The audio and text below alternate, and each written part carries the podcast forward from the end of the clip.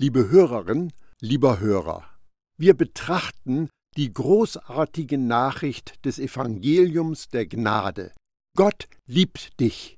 In seinem Brief an die Christen in Rom geht der Apostel Paulus auf die Frage ein, können wir nicht einfach drauf lossündigen, weil Gottes Gnade doch so riesig ist?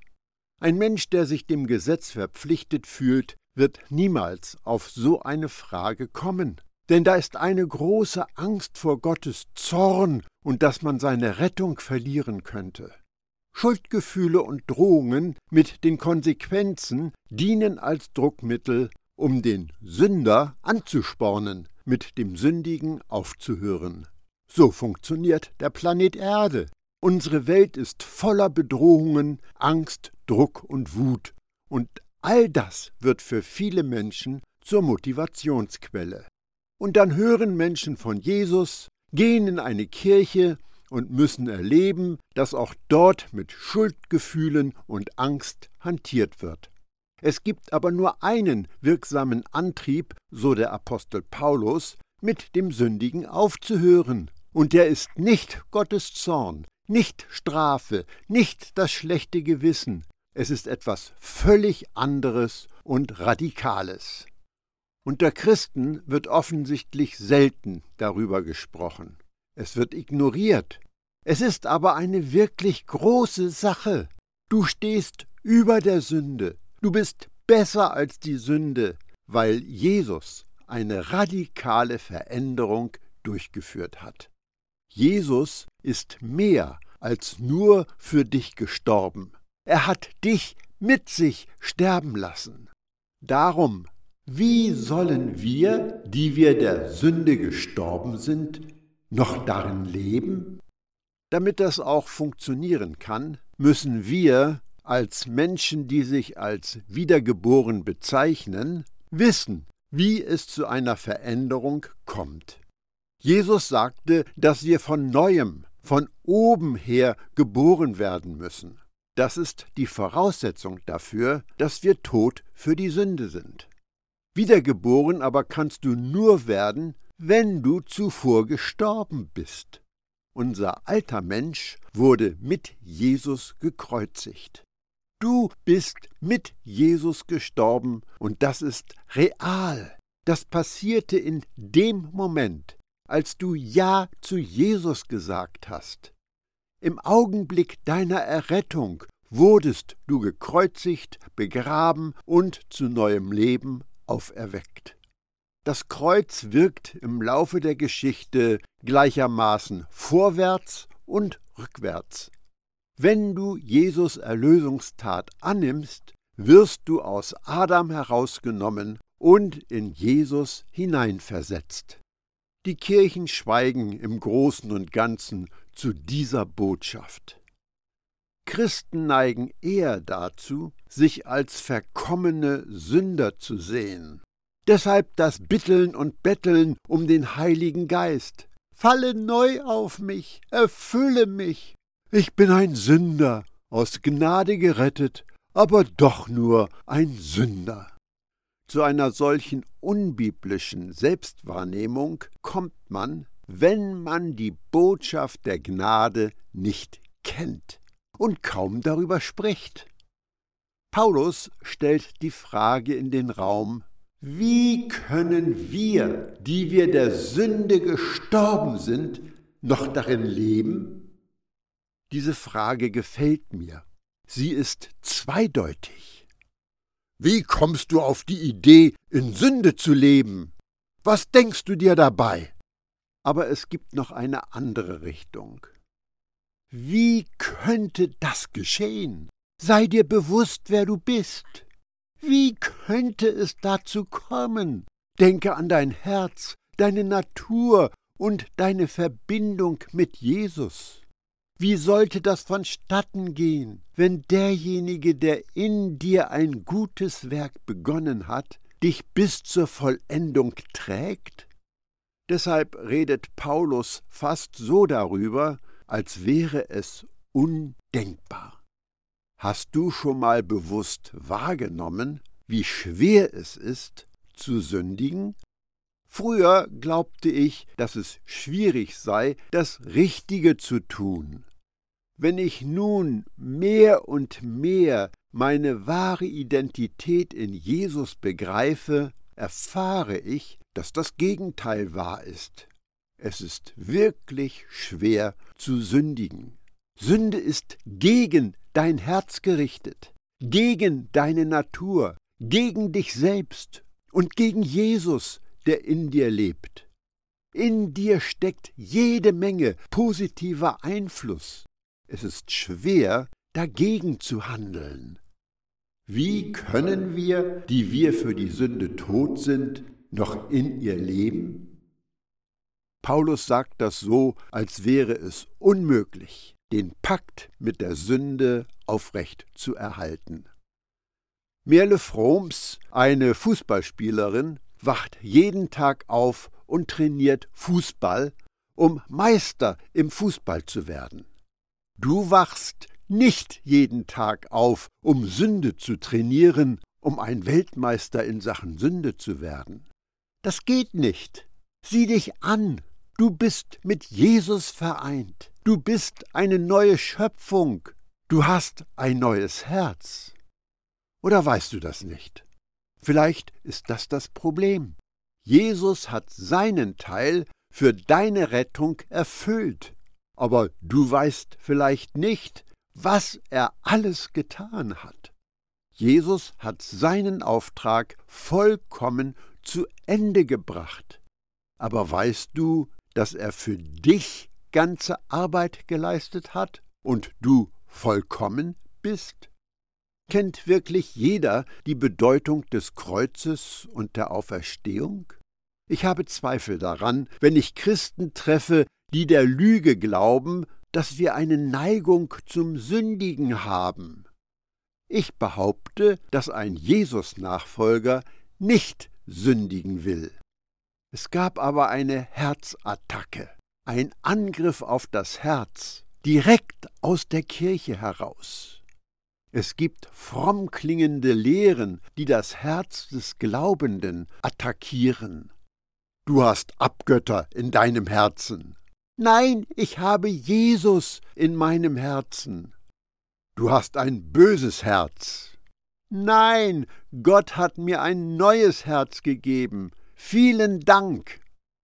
Oder wisst ihr nicht, dass wir alle, die wir aus Adam herausgerissen und in Jesus versenkt wurden, die wir in Christus Jesus hineingetauft, in ihn eingetaucht, in ihn verpflanzt sind, in seinen Tod getauft sind? Durch das Eintauchen in den Tod sind wir also mit Christus zusammen begraben worden, damit so wie Christus durch die herrliche Macht des Vaters von den Toten auferweckt wurde, wir nun ebenfalls in dieser neuen Wirklichkeit leben. Römer 6, die Verse 3 und 4. Er hat dich also nicht im Grab gelassen, sondern auferstehen lassen Du wandelst jetzt in einem neuen Leben. Wir wissen doch, unser alter Mensch wurde, das ist Vergangenheit, mitgekreuzigt, damit der von der Sünde beherrschte Leib vernichtet werde, so dass wir nicht mehr Sklaven der Sünde sind. Denn wer gestorben ist, der ist frei geworden von der Sünde. Römer 6, die Verse 6 und 7. Da fährt jemand mit 70 Kilometer pro Stunde durch eine Radarmessstelle in einer 30er-Zone. Die Polizei winkt ihn zur Kontrolle an den Straßenrand. Der Typ ist von der Tatsache, erwischt worden zu sein, so geschockt, dass er an einem Herzversagen stirbt. Schreibt ihm der Polizist eine Anzeige? Nein, ganz sicher nicht. Der Autofahrer ist dem Gesetz gestorben. Er ist tot, das Gesetz gilt ihm nicht mehr. Und das wird in diesem Vers gesagt. Als du mit Jesus gekreuzigt wurdest, bist du dem Gesetz gestorben. Du bist der Macht gestorben, die die Sünde über dich hatte. Und das steht aus gutem Grund in der Vergangenheitsform. Jesus lässt dich nicht zappeln. Es gibt keine Wartezeit. Du bist augenblicklich bereit. Du hast in diesem Moment ein neues Herz und einen neuen Geist. Im alltäglichen Leben tauchen so viele Anlässe und Gelegenheiten auf, bei denen man überreagiert und explodiert. Dann könnte es passieren, dass man seine Erlösung in Frage stellt. Aber du sollst die Gewissheit haben, dass Jesus in dir ist. Du hast ein neues Herz. Wenn du dir Gedanken machst, wie du in einer Situation reagieren solltest, dann halte dir vor Augen, dass du gut bist. Du bist ein guter Baum, der gute Früchte tragen wird. Du bist jetzt erlöst. Du musst keine Bewährungszeit absitzen. Der Sieg ist nicht fünf Jahre entfernt. Der Sieg kommt nicht durch Kärtchen mit Bibelversen zum Auswendiglernen. Der Sieg kommt nicht durch Kirchenbesuch. Der Sieg kommt nicht durch Bibelstudium. Es gibt viele Menschen, die eifrig die Bibel studieren, aber den Erlöser nicht kennen. Der Sieg kommt durch Jesus. Jesus ist gestorben, um uns den Sieg zu schenken. Jesus lebt in uns. Und das ist seine Botschaft. Du bist von der Sünde befreit worden. Punkt. Punkt. Worauf wartest du? In der christlichen Religion gibt es eine kranke Theologie. Dein Selbst muss jeden Tag sterben. Bitte versuche nicht, dein Selbst zu töten. Paulus sagt, du bist gestorben. Verankere das in dir. Du bist gestorben. Schwelge in der Tatsache, dass du du selbst sein kannst. Du sollst dein Selbst nicht umbringen. Solch ein Gedanke entspringt einem krankhaften Glaubenssystem, das heute in vielen Kirchen allgegenwärtig ist. Aber in der Bibel gibt es diese Idee nicht. Die ist eine menschliche Erfindung, um Kontrolle über das Kirchenvolk ausüben zu können. Und so prägte sich mir ein, ich bin elendig und hässlich, ich bin ein Problem für Gott, ich bin gierig, ich bin ein schlechter Mensch. Ich meinte, dass es Gott gefällt, wenn ich sage, ich bin böse durch und durch. Ich hoffte, dass ich ihn wirklich beeindrucken kann mit meiner Demut, wenn ich mich als Sünder präsentiere. Es wurde gepredigt, du musst täglich dein Kreuz auf dich nehmen und sterben. Aber dann hörte ich Jesus sagen, Bitte erinnere dich an meine Auferstehung. Ich habe dich zu einem neuen Leben erhöht. Du bist nicht böse, du bist gut. Du bist nicht tot, du lebst. Du bist nicht fern und schmutzig, du bist rein und nah. Du musst dich nicht loswerden, du musst dich vor Gott als lebendig ansehen. Das ist es, was Seele und Geist gesund macht.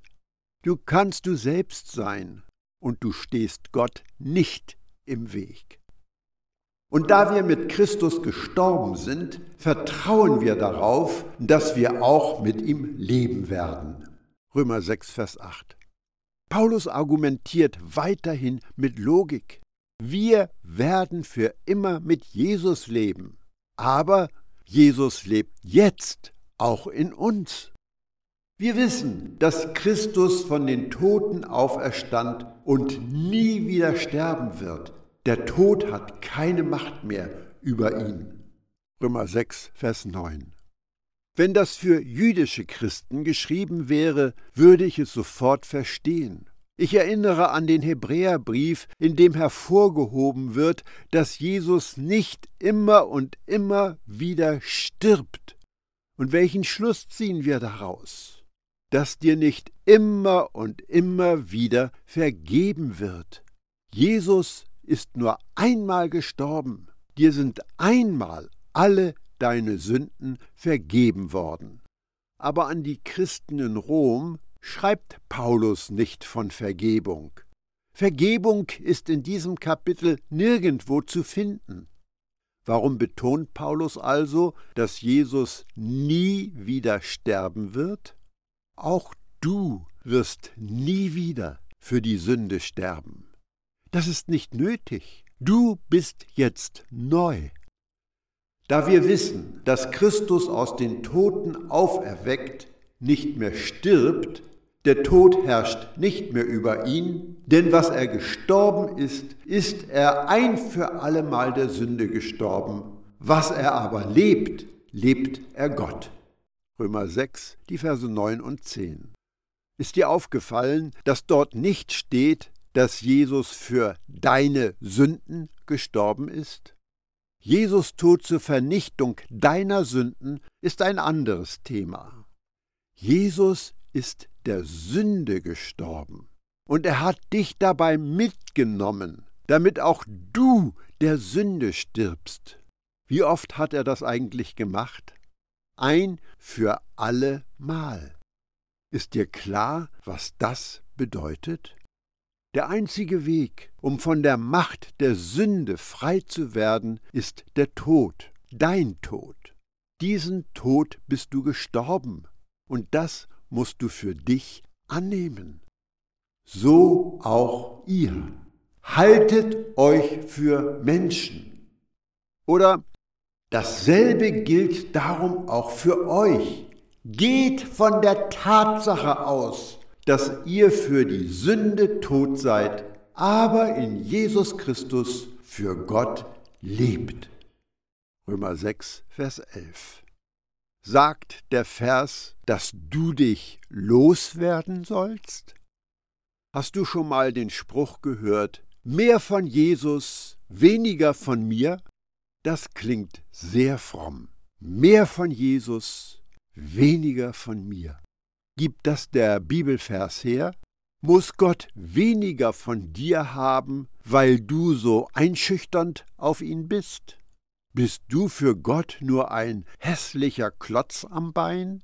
Hat er dich zu sich eingeladen? Hat er dich gerettet? Wohnt er in dir? Hat er dich mit seinem Geist versiegelt, damit du ihm zum ärgerlichen Hindernis wirst? Mir ist es wichtig, dass du die geistigen Tatsachen siehst. Gott hat dir ein neues Herz gegeben. Er hat dich zu seiner Gerechtigkeit gemacht. Er hat dich in seine Familie aufgenommen. Er hat dich gerettet. Er hat dich mit seinem Geist versiegelt. Und jetzt geht es nicht darum, dich irgendwie wieder loszuwerden. Du darfst, du sollst von der Tatsache ausgehen, dass du für Gott lebst. Du passt zu Gott. Du musst ihm nicht aus dem Weg gehen. Dieses Wissen verändert einfach alles. Ich bin ehrlich zu dir. Ich weiß nicht, ob ich die richtigen Worte finde, um dir zu sagen, was ich meine. Aber es verändert alles, wenn ich mich für einen Jesus-Nachfolger halte, der für Gott lebt. Es verändert mich, wie ich mich Gott gegenüber verhalte und wie ich mich selbst sehe. Viele Christen gehen von einer halben guten Sache aus. Man begnügt sich damit, dass einem ja vergeben worden ist und eine neue Erde auf einen wartet und fürchtet bis dahin einen zornigen und frustrierten Gott, der sich von uns fernhält und mit uns Jojo spielt. Mal sind wir oben und mal sind wir unten. Aber es gibt einen zweiten Teil der Botschaft. Vernachlässige den nicht. Du bist der Sünde gestorben. Dein Tod ist endgültig. Wir haben Frieden mit Gott. Wir sind Reben am Weinstock. Wir sind gerechtfertigt und nah. Er ist in mir und ich bin in ihm. Das ist so gut und so gesund. Gott sieht mich nicht als ein Problem. Ist dir das bewusst? Du bist für Gott kein Problem. Lasst also nicht. Jetzt kommt das Problem. Mir kommen immer noch die bösen Gedanken. Kommen dir böse Gedanken? Ich habe böse Gedanken, schmutzige Gedanken, hässliche Gedanken, peinliche Gedanken. Diese Gedanken kommen. Was meinst du? Hatte Jesus böse Gedanken? Du weißt, dass Jesus versucht wurde, wie wir. Die Versuchungen aber machten Jesus nicht böse. Versuchungen sind also nicht das Problem. Wir wollen es einmal ganz langsam lesen. Es passiert noch etwas anderes im Haus. So herrsche nun nicht. Was? Die Sünde. Das ist kein Tätigkeitswort, das ist eine Sache, das ist ein Hauptwort. So herrsche nun nicht diese andere Sache, genannt Sünde, in eurem sterblichen Leib, dass ihr seinen Begierden gehorcht. Römer 6, Vers 12. Die Begierden kommen nicht aus dem Herzen. Gott hat uns ein neues, reines Herz gegeben. Manches braucht Zeit, bis man es erkennt und bewusst wahrnimmt. Aber wenn man es einmal sieht, kann man es nicht mehr nicht sehen. Ich bin überzeugt, wenn du erkannt hast, dass du Gottes Gerechtigkeit bist, dass du heilig und tadellos und gerecht und rein und eng mit Jesus verbunden bist, dass es dann unmöglich ist, dass du eines Tages aufwachst und die ganze Sache mit Gott einfach vergessen hast. Sobald du in Gottes Gegenwart gekommen bist, kannst du nicht mehr nicht sehen. Und das Ziel ist, alle sollen Gottes Liebe und Gnade sehen und feiern. Ja, da passiert etwas in meiner Denkweise, wenn ich die Sünde in meinem Körper herrschen lasse und ihren Begierden gehorche, anstatt, hör gut hin, anstatt das zu tun, was ich wirklich tun möchte. Denn Gott ist es, der in euch das Wollen und das Vollbringen bewirkt zu seinem eigenen Wohlgefallen. Philippa 2, Vers 13. Gott hat mich dazu gebracht, zu wollen, was er will. Aber es gibt einen Parasiten, der sein Unwesen treibt. Der versucht mit allen Tricks, mich dahin zu bringen, dass ich mich entscheide, zu sündigen. Es gibt diesen heimtückischen Parasiten, der in mir aktiv ist, aber das bin nicht ich. Mann und Frau streiten sich. Kommt vor. Aber der Heilige Geist ist nicht untätig und lässt mich erkennen, dass ihr nicht der Feind des jeweils anderen seid. Ihr habt einen gemeinsamen Feind, eine Macht namens Sünde. Du hast Probleme, mit jemandem klarzukommen? Die andere Person ist nicht dein Feind, aber da ist ein Feind am Werk. Stellt eure Glieder nicht der Sünde zur Verfügung als Waffen der Ungerechtigkeit. Warum solltest du auch? Du hast ein neues Herz, einen neuen Geist, Gottes Geist lebt in dir. Du bist hoch erhoben und sitzt mit Jesus an himmlischen Orten. Jesus hat aus dir etwas völlig Neues gemacht. Warum solltest du das diesem Parasiten anbieten? Das macht keinen Sinn. Du könntest es tun, aber es würde dich unglücklich machen und du würdest es hassen. Sondern stellt euch Gott zur Verfügung. Klingt das nach, dein Selbst muss sterben? Ganz im Gegenteil sondern stellt euch Gott zur Verfügung als Menschen, die aus Toten zu Lebenden geworden sind, und stellt eure Glieder als Waffen der Gerechtigkeit in den Dienst Gottes. Römer 6, Vers 13. Die gute Nachricht ist da. Es sind tolle Neuigkeiten. Eine Verwandlung hat stattgefunden. Du bist neu im Innern. Also biete dieses Gefäß, dieses Zelt, dieses Instrument dem an, der es geschaffen hat und mit dem du eins bist. Leg los und lass dein Äußeres widerspiegeln, was Gott in dir neu gemacht hat. Das will Paulus uns sagen. Der durchschnittliche Christ wächst mehr oder weniger religiös auf. Wer seinen Glauben etwas ernster nimmt, wird manchmal denken, nun, eigentlich bin ich ein Christ, aber offensichtlich bin ich böse und schlecht.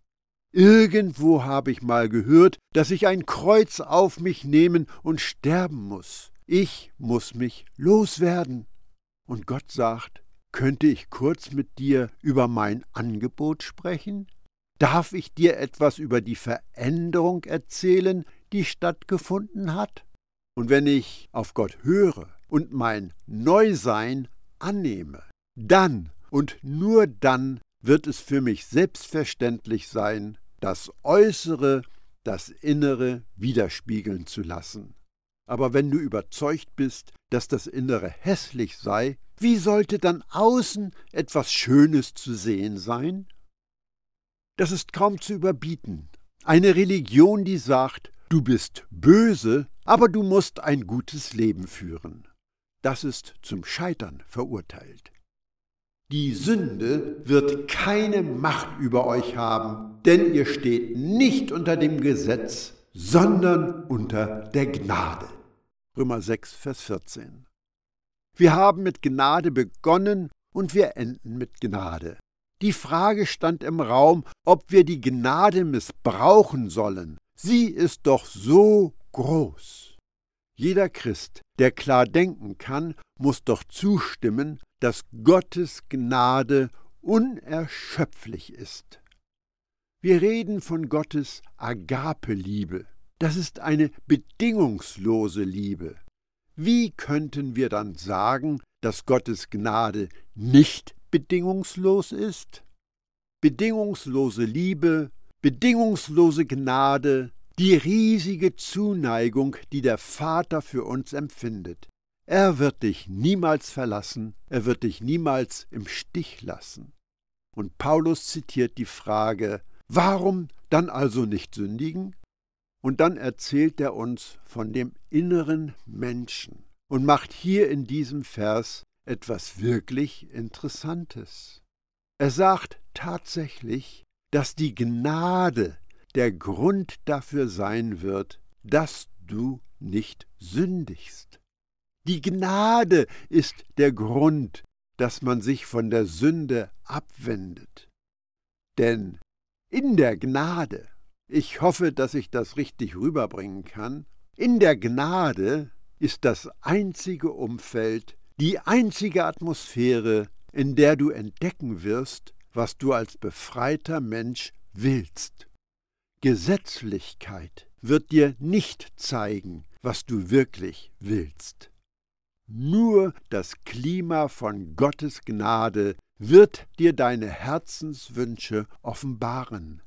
Jesus möchte, dass du weißt, was er für dich getan hat. Aber du wirst nicht erkennen, dass du gar nicht sündigen willst, wenn du darauf programmiert bist, religiösen Menschen zu gefallen und Gesetze zu beachten, um ja nichts Verkehrtes zu tun solange du dein Leben mit einem Korsett aus Geboten und Verboten abstützen musst, weil du befürchtest, dass dein Tun bei einer Abweichung von der Norm dich von Gott trennt und Bedrohung, Schuldgefühle oder Angst zur Folge hat, wirst du niemals in Freiheit leben. Du wirst nie entdecken, was du als Gottes Kind wirklich willst. Der Vater glaubt an dich. Und er vertraut dem, was er verändert hat. Er weiß, was er für dich getan hat. Du bist von neuem geboren, du lebst, und das ist real. Aber zuerst musstest du sterben, um dorthin zu gelangen. Lass dir das nicht ausreden.